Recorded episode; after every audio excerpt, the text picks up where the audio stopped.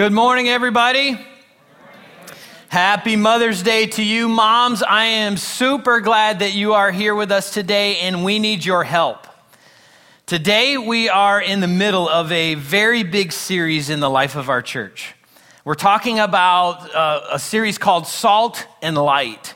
And we're looking at something that Jesus said in Matthew chapter 5. And he said to his followers, You are the salt of the earth, and you are the light of the world. So we're trying to figure out what does that look like for us? How does God want us to be salt and light in our current world?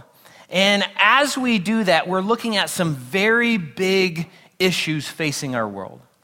So, two weeks ago, we looked at the issue of human slavery and human trafficking.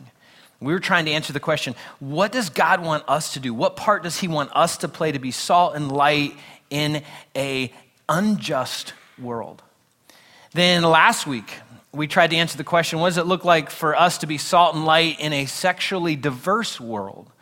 And I hope that that message gave you some handles on how to do that. Next week, we're going to talk about living as salt and light in a racially tense world. And uh, we're working on a special message for that, so I hope you'll come back for that. But today, moms, we are talking about how to live in a politically divided world. Moms, aren't you so glad that you like got your family together and said, "I really want you to go to church today. It'll be great." They won't talk about politics. I'm confident they won't talk about politics at church on Mother's Day. So, here's what we know, moms.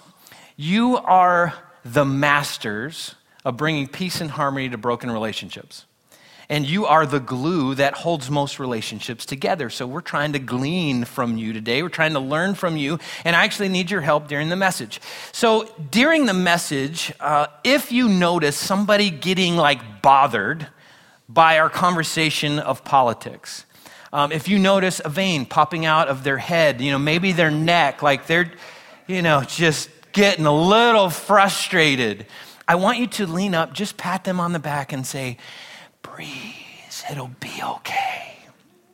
I'm right next to you.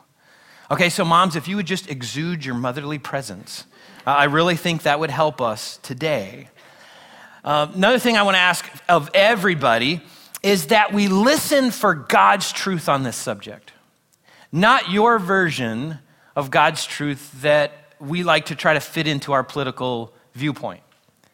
Like, we need to understand God's truth here, okay? This is going to be surprising. God is not a Republican. God is not a Democrat. He's an independent. That was one of my really bad jokes that went over about as good in the first service. So the whole point is God doesn't have a political party. Okay, so God doesn't have a political party. We need to hear from Him and His truth on this subject and not try to fit God's truth into our little perspective. So listen for God's truth here. Now, this next thing I'm going to ask you is really weird. Um, I have pastor friends who pastor churches of one primary political party. I have pastor friends that pastor Democrat churches and I have pastor friends who pastor Republican churches. And when they speak to their congregation, it's more like a campaign rally than it is, you know, a, a, a, discussion and a digging through of these subjects. So our church is not like that. And I'm grateful for that. We have a great mixture of political opinions and political viewpoints. So what I'm asking, weird request, from a pastor. But I'm asking you not to applaud. We're not really an amen church, but I'm asking you not to say amen. If I say something that sounds like it backs up your political viewpoint, I'm asking you to be quiet in that moment. And the reason is you may get excited. Oh, like he believes the way I believe. And the person sitting next to you is going to go, Well, I don't believe that. Like, I don't think that. So, strange request, I know. Um, but uh, that's what I asked. Let's just kind of hold our enthusiasm. Here's the cool thing I've been working on this message all week, and there's nothing in it worth applauding. Like, just nothing. So if you want to laugh, that's okay. Laughter's fine in a, a, church service. I hope that you'll do that. It actually makes me know that you're with me. It's kind of exciting. Um, but there's, you know, nothing all that special about this message. So our political viewpoints and our strong political opinions cause us to say and do some really interesting things. During this last presidential election, I heard members of both primary parties say something like this If he gets elected or she gets elected, I'm moving out of the country. Anybody else hear that? Or see that on social media or something? I, have seen that. And, you know, it's so interesting. Our, our strong political beliefs cause us to entertain the thought of leaving this amazing country. And as I was thinking about that, I thought, well, maybe that would work. I think, you know, like if, you know, the Republicans moved out for four years and then the Democrats moved out for four years, maybe we could get along. Like, maybe, just maybe that might be possible. Um, but I don't think that's what God had in mind when he came up with this idea that we need to be salt and light in a politically divided world. So we have to ask God, what do you have in mind? How do you want us to engage uh, a, a world that is so divided politically? So, as we're trying to answer that question this morning, I want us to consider the landscape that Jesus stepped into when he stepped on the planet. I want us to look at the political landscape for, for just a moment. Sometimes when we think about Jesus and him coming to planet Earth, sometimes we have this kind of fantasy that, that he really didn't face intense persecution until his death. But that's not the case. Jesus stepped into a very violent world that was extreme with political division. And when Jesus stepped into the, the Jewish nation as a, as a race, he stepped into a, a nationality, he stepped into a people that had lived under the crushing political power of the Egyptians, of the Babylonians, of the Persians, of the Greeks, and then the Romans. And so when Jesus came along, the Jews were so ready to be free from all that oppression, free from all that political division that, that they were living under on a regular basis. They wanted to be free of that. So when Jesus came along, they saw some hope, and their hope was tied to he just might be our king, our earthly king. And that's what they tried to force him into. And as we learned in our Easter message, Jesus didn't come to live up to their political expectations. Jesus came to exceed those expectations. Jesus didn't come to be their earthly king, he came to be their eternal king, our eternal king. He came to bring a peace that we could know today that would live for all of eternity. And he came to encourage us to live that peace every day in the context of a politically divided world. We saw that in how Jesus lived. We saw that in how he taught his disciples to live, and we even saw that in who Jesus selected to be his closest followers. So I want us to explore that for just a minute. Uh, you would think as Jesus came to planet Earth, being God in the flesh, he would have scoured the earth looking for the most religious people he could find to be his closest followers. Jesus didn't do that. He went after some very unqualified and ungodly people to be his followers. Matthew chapter 10, verse 2 gives us one of the lists of Jesus' closest disciples. And that verse says this Here are the names of the 12 apostles. First, Simon, also called Peter, then Andrew, Peter's brother, James, the son of Zebedee, John, James' brother, Philip, Bartholomew, Thomas, Matthew the tax collector, James, son of Alphaeus, Thaddeus, Simon the zealot, and Judas Iscariot, who later betrayed him. Now, it's a very interesting group of people that Jesus surrounded himself, uh, his closest followers, that he wanted them to help him transform the world. Now, this list of disciples here gives us uh, two interesting things about two of the disciples. It tells us one of the disciples' jobs and one of the disciples' political affiliations. So it says that Matthew's a tax collector and Simon was a zealot. Now, let me explain what that looked like. So we'll start with a zealot. So, Simon, being a zealot, he was a part of a group that was like a, an extreme political Jewish religious party. Uh, but it was like more than that. Um, the zealots hated the oppression that they lived under. They hated it so much, they were willing to engage acts of violence to overthrow the Romans. And to a Roman, when they came across a zealot, they viewed zealots as terrorists. A zealot was somebody who would come in and, and kill you at any chance that, that, that they could to gain their freedom. So a Roman would rather have a zealot killed than anything else. And for a zealot, they refused to pay taxes to the Romans because they viewed it as a, an act of blasphemy against their God. And guess who they hated more than the Romans? They hated tax collectors.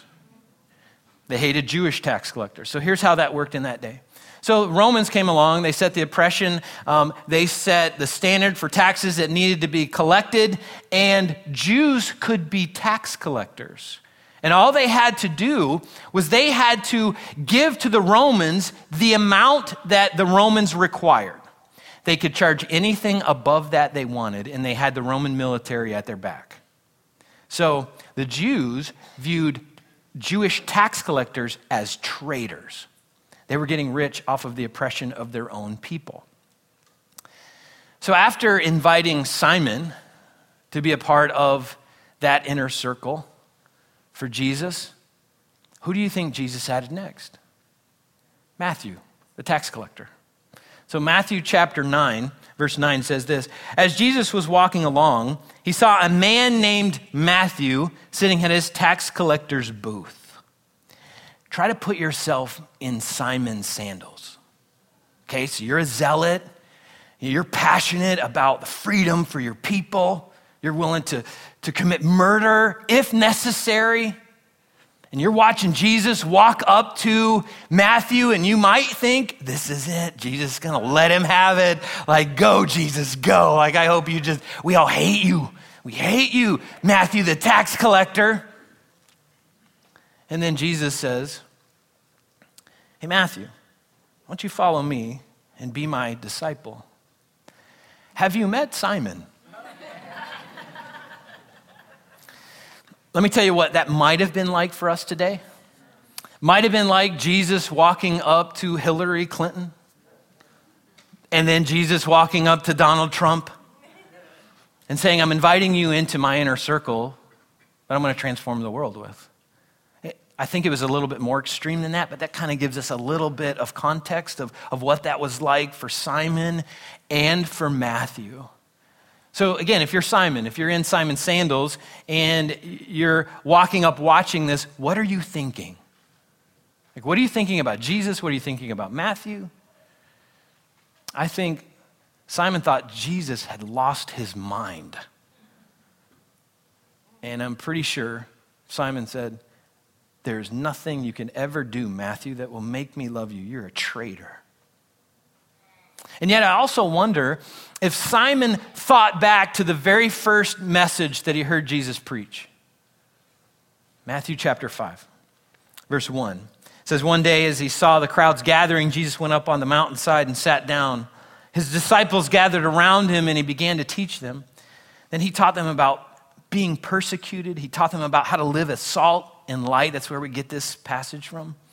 He talked about how to handle anger and reconciliation. He talked about God's perspective on adultery and divorce. And then in verse 43, Jesus said this like amazing statement in this next passage here. Verse 43 he said, you heard, You've heard the law that says, Love your neighbor and hate your enemy. And all of the Jews listening would have said, Yeah, that's how we live. There's actually a law that they live by. We love people who love us, and we hate people who hate us. And then Jesus said in verse 44, He says, But I say, love your enemies, pray for those who persecute you. So, again, put yourself in that spot. What are you thinking if you're Simon? What are you thinking if you're the Jews? What, are you thinking when Jesus comes along and says this radically different thing? Says, I'm not calling you to attack our world. Draw your sword and go out and fight. I'm not calling you to withdraw from our world.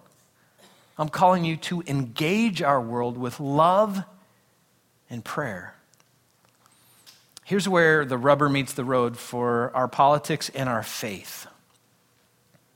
Again, Jesus said, Love and pray. So, how are you doing at loving your political opponents? We may not call them enemies, maybe you do, but we often think of them in, in opposition context. But, but how are you doing at loving people who vote differently than you, think differently than you? And maybe they're very passionate about that. When you are driving 95 miles an hour down I 95, and you see another car with that bumper sticker, you know, the other candidate, the other party, do you like swerve at them? like, hope you get stuck on the side of the road? Or do you pray for them? Do you spend time praying for them? Do you love your political opponents? That's what Jesus said. Jesus said, here's how we can be salt and light it's about demonstrating love, and it's about prayer. Then the Apostle Paul follows that up in Philippians chapter 1, verse 27. Um, he says this about politics and our allegiance. It says, above all, as in one of the most important things that you can do, one of the most important things you can do is, as followers of Jesus, is you must live as citizens of heaven conducting yourselves in a manner worthy of the good news about Christ. So, if you're a Christ follower, do you live as a citizen of heaven? Do you recognize that? Do you understand that? And do you engage politics living in a manner worthy of the good news of Christ? Paul continues and says, Then, whether I come and see you again or I only hear about you, I will know that you are, and I need your help. What are the next two words? Standing together. I will know that you are standing together with one spirit and one purpose, fighting together for what? The faith. Paul doesn't say we're fighting for our political viewpoint. He says we're fighting together for the faith, which is the good news. So Paul says our political allegiance should be to God more than our country, more than our political viewpoint. But sadly, sometimes we get that backwards. Sometimes we hold more tightly to our politics than our faith. Sometimes we are so quick to share our political opinion, and yet we're so slow to share the eternal hope that we have in Christ. And dare I say, there's even moments when we look at someone, a political opponent, we, we have this, this perspective like, like we're ready to write them off. And you know what? It doesn't even matter that much if they spend eternity in hell. I don't think there's anything that breaks God's heart more than when his followers hold more tightly to their politics than our faith. Now, Am I saying that Christians should not be involved in politics? I am not.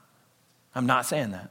I think we should be involved in politics. I think we should engage every political right and, and process that we have. We have big issues that we need to talk about. There are real things that need to be decided. And I think we need to engage that conversation, not withdraw from it. And I think Christ followers should vote their biblical values. And I'm pretty passionate about that. And I even think Christ followers should run for political office. Now, some of us are uncomfortable with that. And we're uncomfortable with it because of this, this idea of separation of church and state. Yeah, I don't think that we fully understand where that came from and, and what that's about. So, answer this question for me Would our world be a better place or a worse place if we followed God's instructions? Better. Um, I think it'd be a better place. Would our world be a better place or a worse place if we loved God with all of our heart, soul, mind, and strength? Would it be a better place if we loved people the way that, that Jesus instructs us to love people?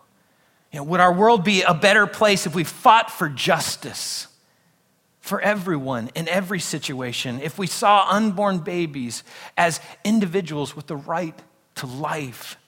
If we fought for equal rights for women and minorities? If we honored marriage and did everything we can to strengthen the marriages in our world? If we protected orphans, the fatherless, defended widows, would our world be a better place or a worse place? I think it'd be a better place. I think the world would be a much better place if we put God first, especially in our politics. So I think Christ followers should engage politics. But as we do that, I think we need to remember we are citizens of heaven more than citizens of earth, and we represent God to our world. That's where we struggle. That's where I struggle as a Christ follower. You know, representing God to our world is a hard thing for, for Christ followers. And it's been a hard thing for Christ followers for a very long time, even back in Jesus' day. After Jesus' resurrection, there were a group of his followers that got into this spiritual debate about which spiritual gifts were more important than the others. Almost became like a little political thing. And so the Apostle Paul stepped in to address that issue. So I'd like you to listen to 1 Corinthians chapter 13 and listen to it in the context of how we can be salt and light in a politically divided world. Okay? Verse 1 says, If I could unite all the people of the world and even the angels and demons, but didn't love others, I would only be a noisy ambassador from the United Nations. This is my political paraphrase, okay? So bear with me for just a minute. Verse 2 If I had the gift of political prophecy and if I understood all of God's secret plans for issues like immigration and abortion and taxes and gender issues and national security, and if I had such faith that I could move mountains, like getting Democrats and Republicans to understand that we're actually one nation under God, if I could do all that, but I didn't love others, I would be nothing. If I gave everything to the poor and let all political protesters who live in tents within cities, if I let them live in my house, but I didn't love them, I would have gained nothing. Now, verse 4, I'm going to stop paraphrasing, okay? Verse 4, Paul says, Love is patient and kind.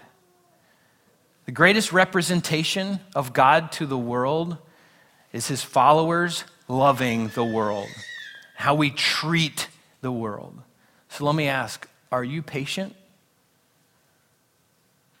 Are you kind when it comes to politics? Are you loving to your political opponents? That verse continues and says, Love is not jealous or boastful or proud or rude. It does not demand its own way. It's not irritable. It keeps no record of being wronged. It does not rejoice about injustice, but rejoices whenever the truth wins out. Love never gives up, never loses faith, is always hopeful, and endures through every circumstance. Can you imagine if we as Christ followers lived those verses, especially when it comes to politics? Can you imagine what our world would be like if, if Christians uh, who claim to be Democrat, Christians who claim to be Republicans, Christians who claim to be independent, Christians who say, I have no political party, if we would actually live these verses, if we understood that, that we represent God to the world, we are citizens of heaven more than we are citizens of earth, and if we engaged meaningful political conversations and we did it in a way that was honoring, was patient, was kind, was loving, and we ended every political conversation with a demonstration of God's love for that person, can you imagine how different our world would be? I think it might be a little bit more like the world that God intended us to live in. But how do we get there? 1 Timothy chapter 2, I think, gives us the first thing that we need to do. And uh, this passage, Paul says in verse 1, he says, I urge you, first of all, to pray for who? All people. Pray for all people. Ask God to help them, intercede on their behalf, and give thanks for them. Pray this way for kings and all who are in authority so that we can live peaceful and quiet lives marked by godliness and dignity. So we're supposed to pray for all people, especially those who are in authority. We're supposed to thank God for them. We're supposed to pray intercessory prayers for them. And if you don't know what an intercessory prayer is, more than just saying, God, please help this person not screw up our city, screw up our state, or screw up our nation. It's bigger than that. It's about praying deeply for them. It's about thanking God for their lives. It's about praying God's protection for them, praying for wisdom for them, praying that they will hear from God and they will have the boldness and confidence to respond to God's instructions. So, do you pray intercessory prayers for people? Do you, do you pray like that? Learning to be salt and light in a politically divided world is about us praying for unity and then living that unity. That's where the rubber meets the road for us where we actually apply God's truth to our lives in how we live and how we treat people. So, here's a suggestion for how we can start to shrink the political divide that's around us. I want you to think of someone that you do not like politically. Okay, so maybe on a local level, state level, national level, think of someone like a political leader that you don't like. Or uh, maybe it's someone around you. Maybe there's a political divide in your house. Maybe there's a you know, political d- divide at school or at work. Think about somebody who thinks very differently than you when it comes to politics or votes very differently than you. I'll give you just a second to think about that. You got him yet? Like, yeah, it probably doesn't take a real long, you know. Think about your political opponent. Oh, got him. Okay, so hold on to that person for a moment, their, their image, their name. What I challenge you to do this week is pray every day for them. Not superficial prayers. Don't pray, God, I pray that they'll come to their senses and believe the way that I believe. Pray intercessory prayers for them. Thank God for them. Pray God's blessings on them. Pray God's protection for them. Pray God's wisdom in their lives. Pray that God will surround them with people that will speak truth to them and that they will hear God's truth and they will live that truth. Pray deeply for them this week. And I encourage all of us to pray for ourselves as well. Pray that we will represent God well to the world. Pray that we will remember we're citizens of heaven more than citizens of earth. And we need to hold on to our faith more strongly than we hold on to our politics. And as we engage political conversations, as we engage the political process, that we would remember again, we are representing God here. So let us do this in a way that brings honor and glory to Him. So we're going to end today in a really fun, awkward way. If, you know, politics hasn't been awkward enough. Today I want to end by praying for our president. 1 Timothy 2 says that we should pray for kings, pray for all who are in authority. And I desire for us to be a praying church. And so, again, this is where the rubber meets the road for us. And I understand some of you didn't vote for uh, our president, some of you did. So, whether you did or you didn't, our job as Christ followers is to pray and to do our part to end the political divide that's around us. So, how we're going to do this is I'm going to ask you in just a minute to circle up with a few other people around you. And we're just going to have a moment of prayer here in our, our, church family as we end. So maybe you get with two or three other people around you um, and you just spend a few minutes praying for our current president. And uh, let me just say this like, if you're brand new to our church, like, very first day you're here and you're coming in going, I hope they don't ask me to do anything weird at church, and here I am, I'm sorry, but I'm, I'm glad you're here. And I think it'll be okay. Um, if the thought of praying with people makes you want to pass out or vomit, you can pray by yourself. Okay, you really can, it'll be okay. Um, but I want us to gather and just spend a few minutes just praying as Christ followers, saying, We're citizens of heaven. We represent God to our world. We're applying scripture to our lives, and we're praying for our leader on a national level. So if you would, just uh, spend a few minutes, like circle up with a few other people around you, say hi to them real quick. Um, no real long introductions, um, but just say hi to them and then just start praying. And I will re- close us out today in prayer in just a minute. All right, gang. I hate to uh, cut that time short. But I, I wish you could kind of see you from my perspective. The same experience in the, the first service, looking out and watching our church family gathered together in prayer. Wow. What do you think God thinks about that? I think He's pretty excited when his people apply scripture and we pray. So, um, if you would, stand with me and let's pray together.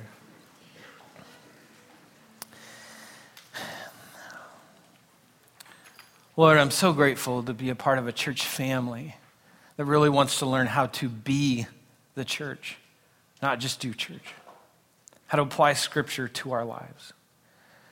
And Lord, here we are living in a very politically divided world. And many of us wonder, like, what am I supposed to do? How am I supposed to live? And we're grateful for Jesus, your words in Matthew 5, where you say, be salt, be light. And that means engage. Engage the world. Don't run from the world. Don't attack the world. Don't try to accommodate the world, but engage the world. So, as Christ followers, it's a couple of the big things that we can do is pray for all people.